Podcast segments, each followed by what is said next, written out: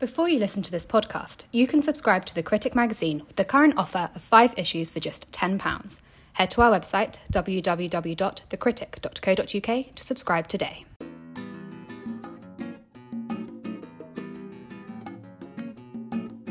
Hello and welcome to the Critics podcast. I'm Olivia Hartley, publisher of The Critic magazine, and today I'm joined by Chris Elston, also known as Billboard Chris, who travels around Canada speaking to people about gender ideology and the effects of puberty blockers on children. In the process, he's travelled the length and breadth of the country and he's gathered a significant following online with about nearly 35,000 people following him on Twitter.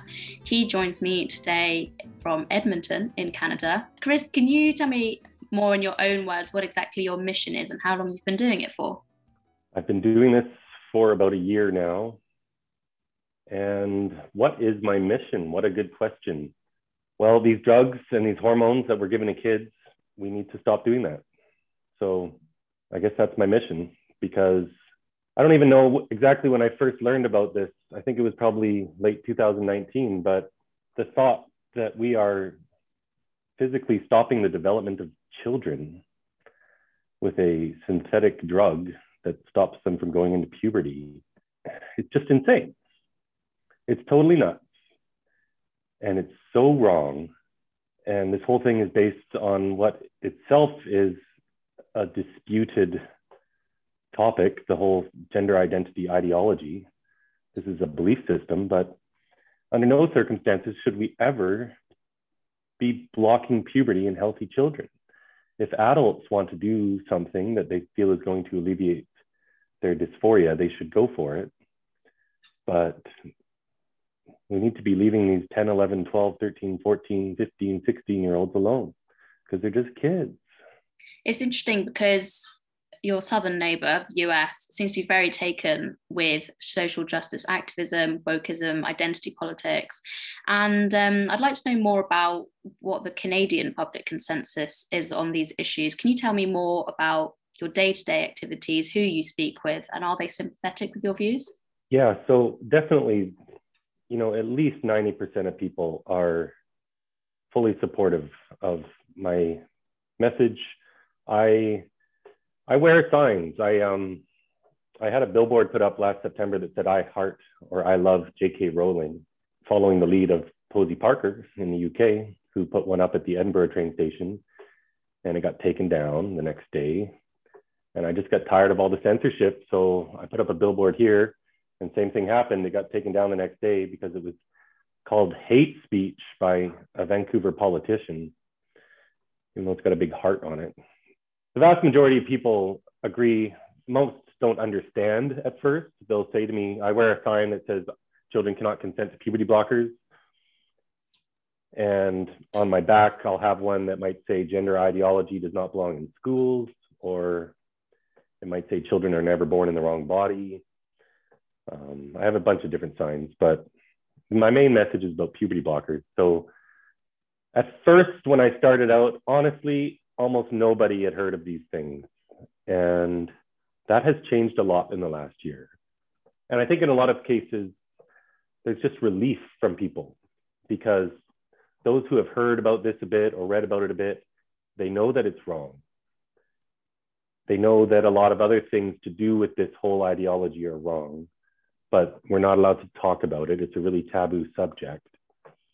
And I think a lot of times when they see my sign, they feel relief because they feel validated.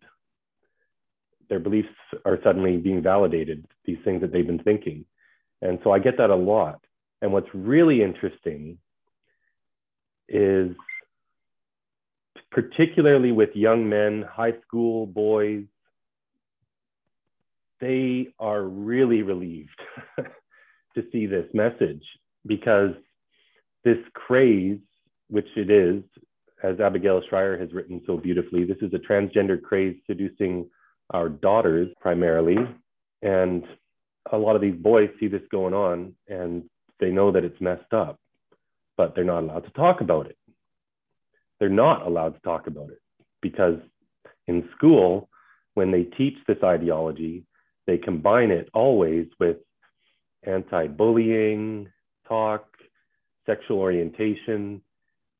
And what activists have done is they have been really successful conflating or combining the ideas of sexual orientation and gender identity into one thing. So no one wants to speak badly of anyone based on their sexual orientation. And we all agree with that because someone's sexual orientation is immutable. You love who you love, and that's wonderful. This issue is totally different and it shouldn't be combined. But that's what we do in the school system. That's what we're doing with these conversion therapy laws. And I'm running off on different tangents, but to answer your first question, people are really supportive. Those who don't understand the issues may not be supportive. And those who have really bought into the ideology are really mad. it's um it's really interesting because it seems it seems crazy to, to people like you and I who, who spend a lot of time on Twitter and follow these circles. And, you know, we cover it a lot in the critic. It's crazy that people you almost forget that people don't know everything there is about this, and people people aren't even aware that there is a debate going on. So it's interesting that you've kind of taken to the streets and are actually talking to people one to one whereas you know i might write something on twitter but who's that going to it's who's that going to reach? It's just going to reach other people that follow me and already agree with me. So um, that's that's interesting that it seems to have that effect and you're meeting people. But you know some trans rights activists or from the, the transition lobby they might question well okay, what right or what authority do you have speaking against the use of puberty blockers for children with gender dysphoria? After all, you aren't or you don't appear to be a trans child. What would your response be to something like that? Yeah, they're right. I have no authority. and I'm not an expert. I'm not a physician. I'm not an endocrinologist. I mean, I guess I do have some authority because I'm a human being and I'm a dad. And you don't need a degree. You don't need to have studied gender studies for years. You don't need to have read all of Judith Butler's books. You don't need any of this stuff to understand that we are male and female. And I suppose the greatest authority oftentimes on children is parents because, you know, we have we have been children ourselves and we are raising children and we see everything they go through. And parents know their kids. We understand peer pressure, we understand social contagion because we've been through these things. And honestly, all you got to do is just think about this a little bit. And when you read the studies that we do have by the experts, those studies themselves support the view that we shouldn't be blocking puberty in children because 80 to 90% of these kids, according to the experts, will grow out of their gender dysphoria. It will simply go away when they go through puberty. But we don't give these kids this chance anymore because we're blocking their bodies from experiencing their own hormones. So if a girl goes on puberty blockers, what this drug does, they're called gonadotropin hormone releasing agonists, is the fancy word for it, but it stops the pituitary gland from releasing these hormones, which in turn cause the cause estrogen to be produced in girls and testosterone to be produced in boys. So take a young boy, for example, who has been told this theory that he has a girl brain just because he's more effeminate well, he's never going to experience testosterone, which would make him feel better in his skin. But he'll never experience it. So he doesn't even get that chance. And then it goes on estrogen afterwards. Girls go on testosterone afterwards. And, you know, this is mainly an epidemic affecting girls. And of course, testosterone is going to make them feel better at first. That's what it does. It produces euphoria it gets rid of some of their unwanted body fat, maybe redistributes it. Um, it takes care of some of their anxiety that they're feeling because that's just what testosterone does. But this is all artificial. And they're not thinking, because they're kids, they're not thinking of the long term effects. testosterone does a lot of other things, and some of the things it does are kind of I don't even want to talk about them because this this gets kind of oh, it just gets really harsh. Some of the things that happen, um, and for boys as well, when you block their puberty, because you know genitals stop growing and girls' breasts don't grow and bones don't gain density. You know, humans aren't little Mr. and Mrs. Potato Heads where you can just move body parts around and take things off. And you know, we shouldn't be messing with kids' bodies. Period. Full stop. If adults have gender dysphoria and they feel transitioning is going to make them happier, and for some it does, then absolutely go for it. But there's no explanation for this meteoric rise we have seen other than this is just a social craze going on.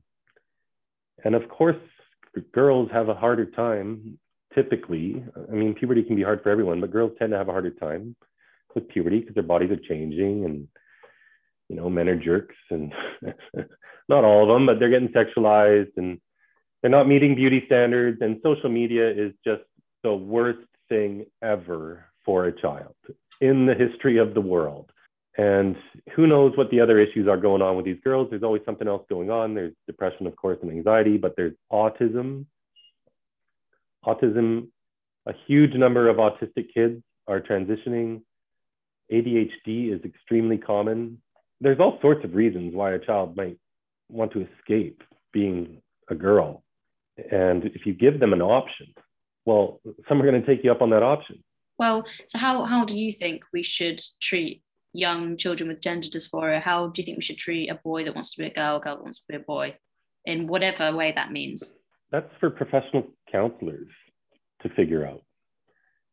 But we're not even allowed to get these kids counseling now because they consider it conversion therapy. The federal government in Canada is trying to pass a bill that would consider conversion therapy just to counsel these children and help them to feel comfortable in their skin. But we have already individual provinces. So Canada's broken up into 10 different provinces, and then we've got a few northern territories, but each province kind of determine their own policies and about half the provinces have their own laws against conversion therapy. So it's really hard already to find a counselor who will just treat these kids with talk therapy. Because studies show, these are academic studies, they all show the same thing. Um, one that came out this year, it followed 150 boys for 20 years. And 88% of these boys saw their dysphoria go away when they went through puberty. And the majority of them ended up being gay. And I don't think this gets spoken about enough. And I think the gay and lesbian community really, we really need to get them all educated because governments will actually listen to them. They'll never listen to someone like me. I'm just a white, straight male. I've got no say about anything. But in the gay and lesbian community, some of them are aware of what's going on because this this ideology is essentially coming for kids that a lot of them would grow up to be gay. And it's sterilizing them. Because combined, puberty blockers, they also affect development of reproductive organs. You combine the puberty blockers with the cross-sex hormones, it's sterilizing these kids. And what really got me going, and sometimes I feel kind of like a crazy person because I'm standing out on a street wearing signs. This is so widespread especially in British Columbia, where I'm from. Right now, I'm in Edmonton because I'm on a little road trip. But when I'm standing in the middle of downtown Vancouver and there's people everywhere, I don't have a loudspeaker or anything like that. I literally just stand there, and it doesn't take long, you know, one or two minutes before people start talking to me. But I know when I see a young group of girls or women walking down the street that I'm probably going to take some verbal abuse or just get some nasty looks because it's in our schools and it's really in our universities too. And all the women's studies courses have been renamed gender studies because this whole ideology is trying to erase the definition of a woman as well. But it's really captured our country, it's really captured the West Coast, and it's predominantly captured girls. I don't see this with young boys nearly as much. Not even close. It's not even close. Almost every young guy I run into is supportive. And I kind of get why it's happening so much with girls because all the other girls, even if they're not affected by this themselves, they know other girls who are. They all know other young girls who have transitioned. And they want to be compassionate, as we should be. We absolutely should be compassionate for these children who are struggling. And they see my sign and they don't really process the words on the sign, which are children cannot consent to puberty blockers. They just see, oh, he's against, you know, trans. That's what they see. That's what they think. And so they think I'm just some terrible bigot. But that's fine. That you know what, hate is going to come, and you can't worry about the hate. You you have to just speak a true message, and with compassion, and we just have to educate people because people just don't know what's going on. And in Canada, our media is 100% captured. Our governments are all captured. When I say captured, I mean they're pushing this ideology. They're not just neutral. Even in our courts in British Columbia now, at the start of a court session, you're supposed to declare your pronoun. Our government is going through every single regulation, like provincial regulation for whatever, removing references to mother, father, brother, sister, because these are gendered terms. And I know there's something like $450 million being spent every year by the transgender lobby, LGBT organizations. They should really just be called T organizations and private donors. There's some billionaires and things like that. So there's so much money coming into institutions, corporations.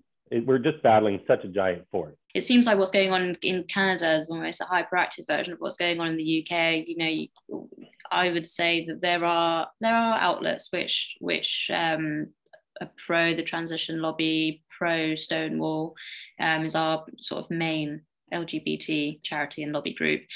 What's interesting is that you you reference the growing gender critical movement in the UK on your Twitter and on your website a fair bit. In what way has what's going on in the UK influenced you? Oh, hugely, hugely.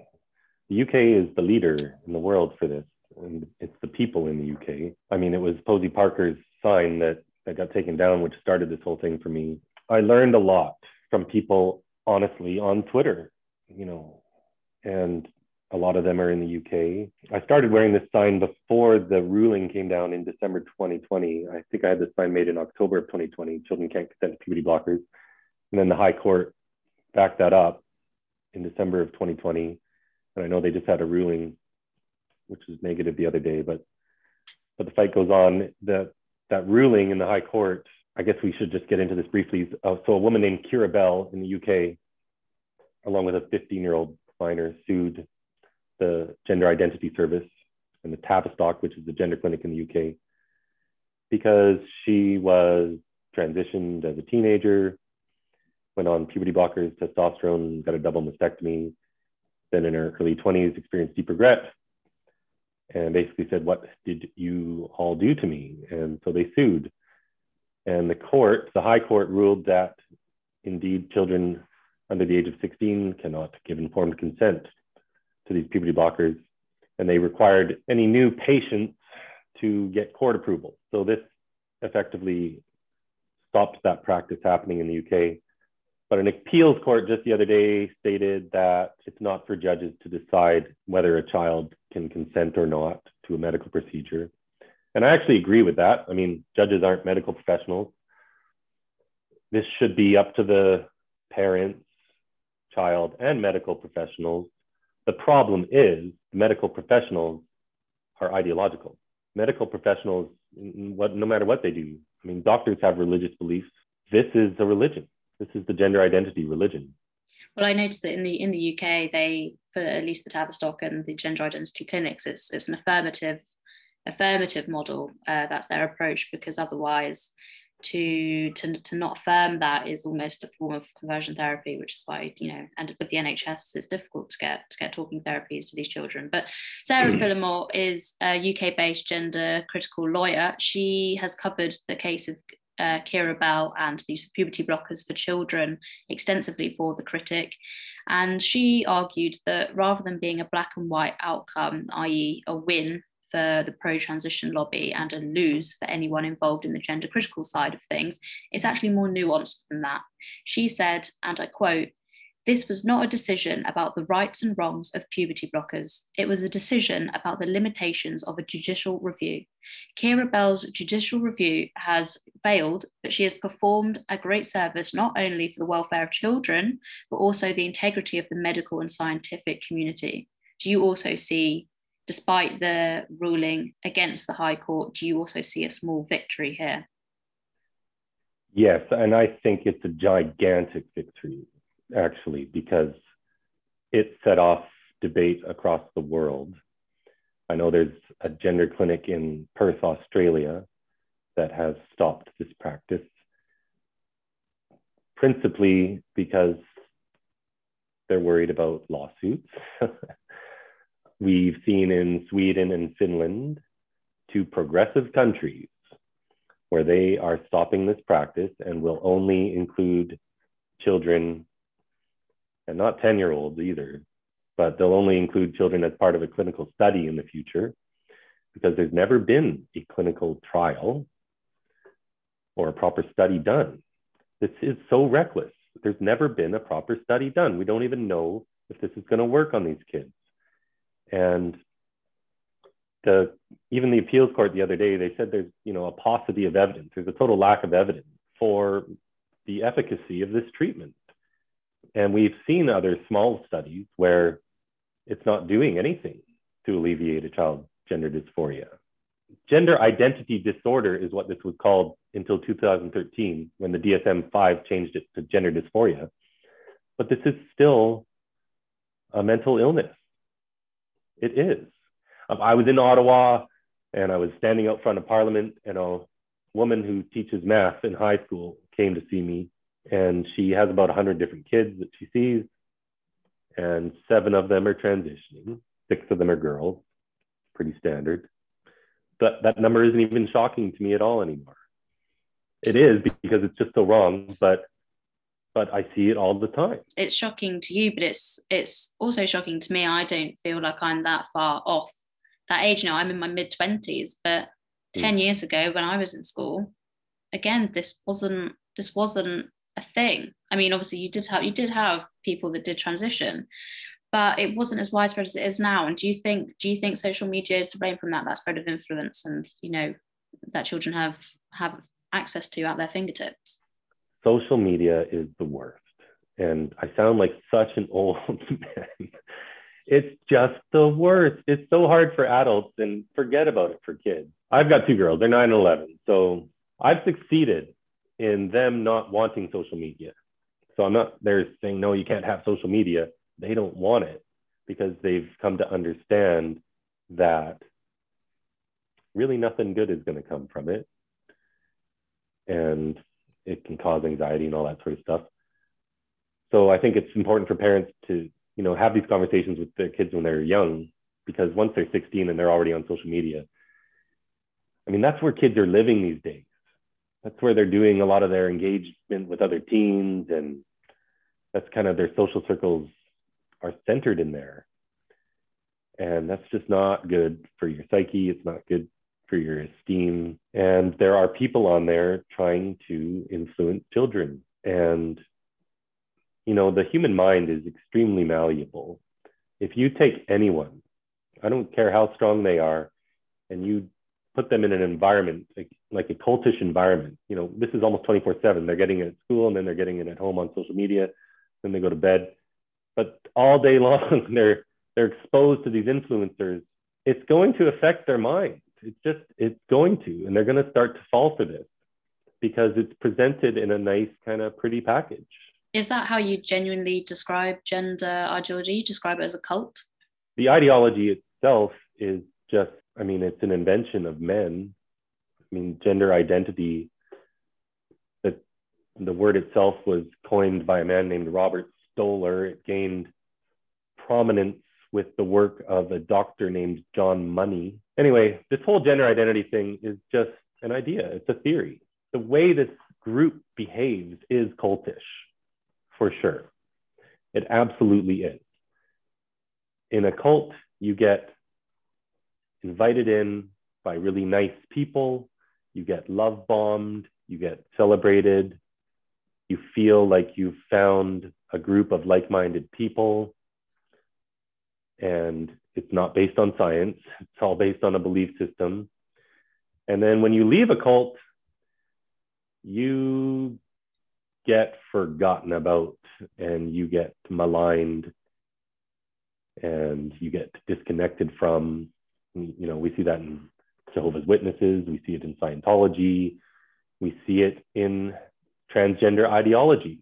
I have spoken to many people from all over the political spectrum. I've spoken to many transgender adults. I've spoken to trans youth they come up, up to me all the time almost every day in vancouver. I'll talk to some young trans man and I'll ask them, you know, what do you say about these young adults who are detransitioning?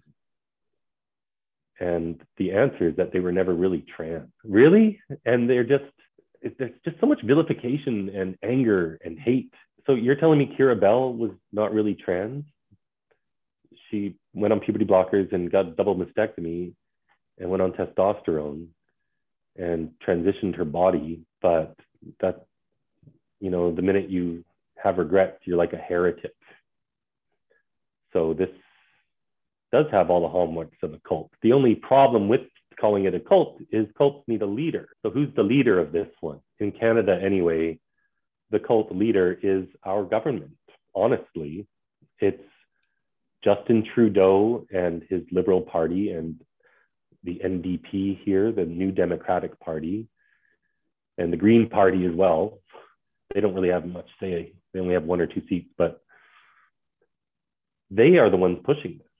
It's considered progressive, but I don't understand what's progressive about sterilizing children.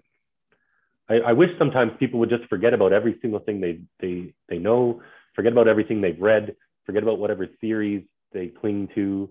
Just look at this child who's 12 years old, perfect, beautiful, innocent, just growing up. And now we're going to stop this child's physical development. This has never been done in the history of the world. This is insane. There's no clinical studies. This is crazy. They're not adults. They believe in Santa Claus and they're going on puberty blockers. The transition lobby would say, well, exactly, there's been there's been no clinical no clinical trials. So how do we know that it's harmful? How many how, how do we know that it's harmful if people do go on to live forever happy, happily ever after in their new sex? They don't even merit discussing, honestly. That's how I feel about it. It's someone who doesn't know what a woman is. They pretend they don't know what a woman is. They're not even worth talking to. Maybe that sounds really blunt or rude or something, but come on, like you know what a woman is, and I'm not going to debate for 10 minutes with you what a woman is. We all know what a woman is. We all came from a woman.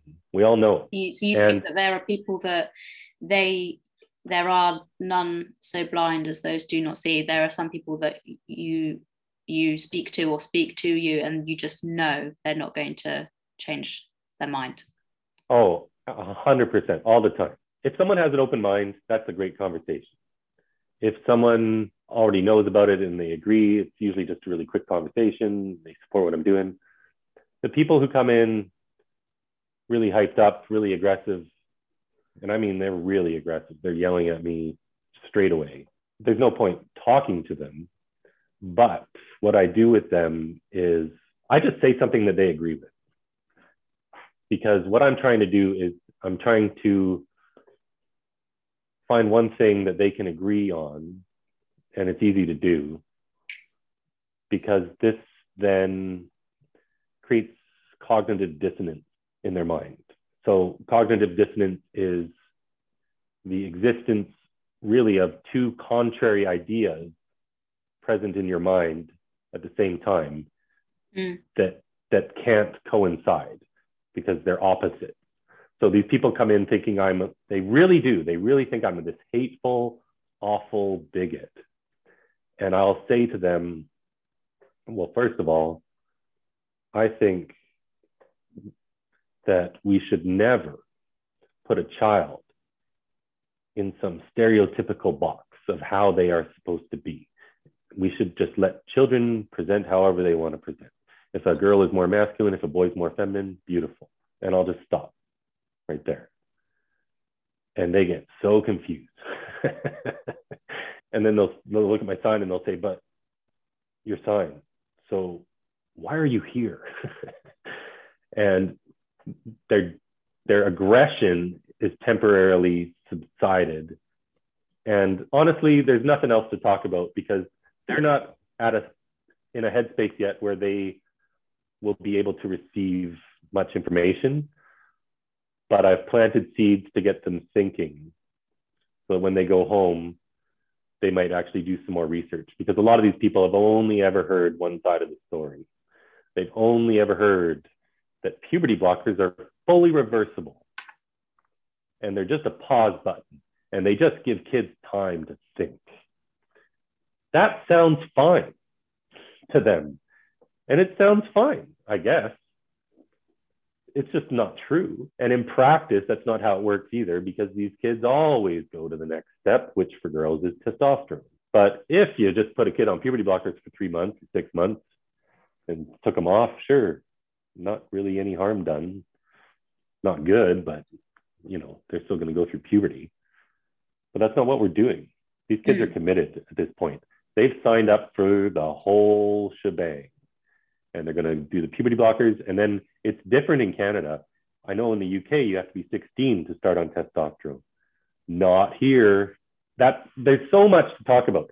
Our practitioners here won't even follow the guidelines of the World Professional Association for Transgender Health. They're just making this up as they go along. The judge in this appeal the other day in the UK said, you know, parents need to approve mm. of these puberty blockers. You don't need that here. And in fact, parents can't even stop it. My message to the UK is your biggest fight is to keep this out of schools. Because once it's in schools, my goodness, do you have a problem? But anyway, it started in our schools being taught gender identity ideology was being taught in 2017 because our government, without even talking to anyone, just snuck through a new law in a single afternoon, passed first, second, and third reading in our provincial legislature, and presto, now gender identity is going to get taught in schools. Are there any politicians in Canada that are taking this on? You, you mentioned that it has captured uh, gender ideology has captured your your mainstream media and your government sort of at all levels. Are there any notable uh, voices that are speaking out? None. Zero. Really? Is that your plan to go and to go and speak to politicians? Have you have you done so already? Yeah, so we did have this bill it's called Bill C6, the conversion therapy bill, which Trudeau was trying to pass, and then he called an election, so the bill died. But they're going to bring it back. There were some conservative MPs who voted against this bill. It split the party, actually, but none will speak publicly. There's no one like I know in Australia they've got that amazing senator. I think her name is Claire Chandler. Mm. She's a beauty. My goodness, she's awesome. We need someone like her. We need someone like, you know, many people in the UK who are speaking out. But we don't have any politician anywhere in Canada. We have no significant media speaking up. And in fact, man, I love the UK. I would say at least half of the people I run into who do try to do something over here, like talking to their principal or sending letters or whatever, they're from the UK.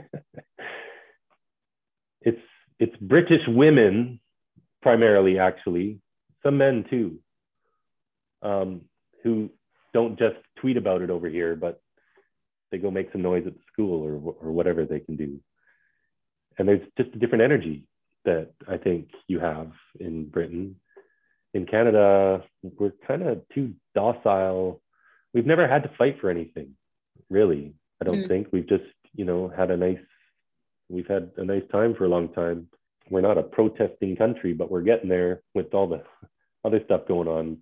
But man, it doesn't help, I guess, when none of the media will report on this because nobody knows what's going on. But even when they learn what's going on, they don't know what to do. so they don't really do anything. And I would say the situation was very much like that in the UK not too long ago. but people speaking up shows what can be done. And I suppose as sort of sort of my last question, if you're sort of running out of time, is is what's next for you? You know, you've travelled all over Canada, uh, talking to people. Is this what you plan on doing for the foreseeable future? At what at what point will you stop? I don't know. I wake up each day and I just try to do something good with my day. But for me right now, I don't see any end in sight to this for the time being. I'm going to keep doing this for quite a while for sure because it's working. So as, as long as it's working, I'm going to keep doing it because sometimes I've been standing outside for a long time, all fall, all winter, all spring, all summer, you know, probably every other day, just talking to people. And then I get invited on some podcasts, and then now I'm getting invited to speak at some public events. So I spoke to a couple thousand people the other day on the lawn of the British Columbia legislature. That's a lot better than speaking to one person at a time. And I got kind of a, we have this upstart political party called the People's Party of Canada. They secured just over 5% of the vote in the election we just had. They had over 800,000 people vote for them. And I think a lot of my work was um, part of getting them to take up a, an official position against all of this. So they have done that now. And so continuing to get their leader educated and their candidates educated is helpful because then they talk about it, you know. My whole theory is is word of mouth works. That's the whole thing. I know that when I have a conversation with somebody, that it doesn't end there. I know that I've educated them a bit and they're going to go home and they're going to have a talk. And they'll talk to their friends maybe in a month or two. Like, who knows? Or they'll mm learn more or they'll follow on Twitter. And so in the beginning, no one really knew what puberty blockers were. Now a lot of people know. And it's not just because of my work, it's everyone's work, right? We're all a collective. But now people are getting a finer understanding, I'm noticing, of what's going on. And I really just believe that this is so wrong that eventually something will stop it. So I'm just out there to create awareness. And when I go to a city and I get seen by 100 or 200,000 people in their cars, and I have a bunch of conversations and I get on the radio or whatever, I mean, it's reaching a lot of people. I've reached millions. And I do have to worry about my safety a little bit. I've been attacked and I've had my arm broken and stuff. But yeah, I'm just going to keep going as long as it's working and keep learning more because what else am I going to do with my day? I kind of answer that question with a question. When am I going to stop? Well, what else am I going to do with my days that's more important than this? I don't think there's very much I can do that I feel this passionately about or that it's more worth of my time. So I'm just going to keep going for now. Well, Chris, it's been really fascinating to have you on the Critics podcast. I will be watching your adventures in the US. It'll be really interesting to hear and see about that. So um, you can follow Chris on your website, billboardchris.com, and on Twitter, you are Billboard Chris. Be sure to check him out, and we'll see your forthcoming adventures down to the, to the States. But it's been a pleasure to speak to you. So thank you for coming on. All right. Thank you so much. If you've enjoyed listening to this podcast, why not subscribe to have the magazine delivered to your door? Subscribe today with the current offer of five issues for £10 by heading to our website www.thecritic.co.uk.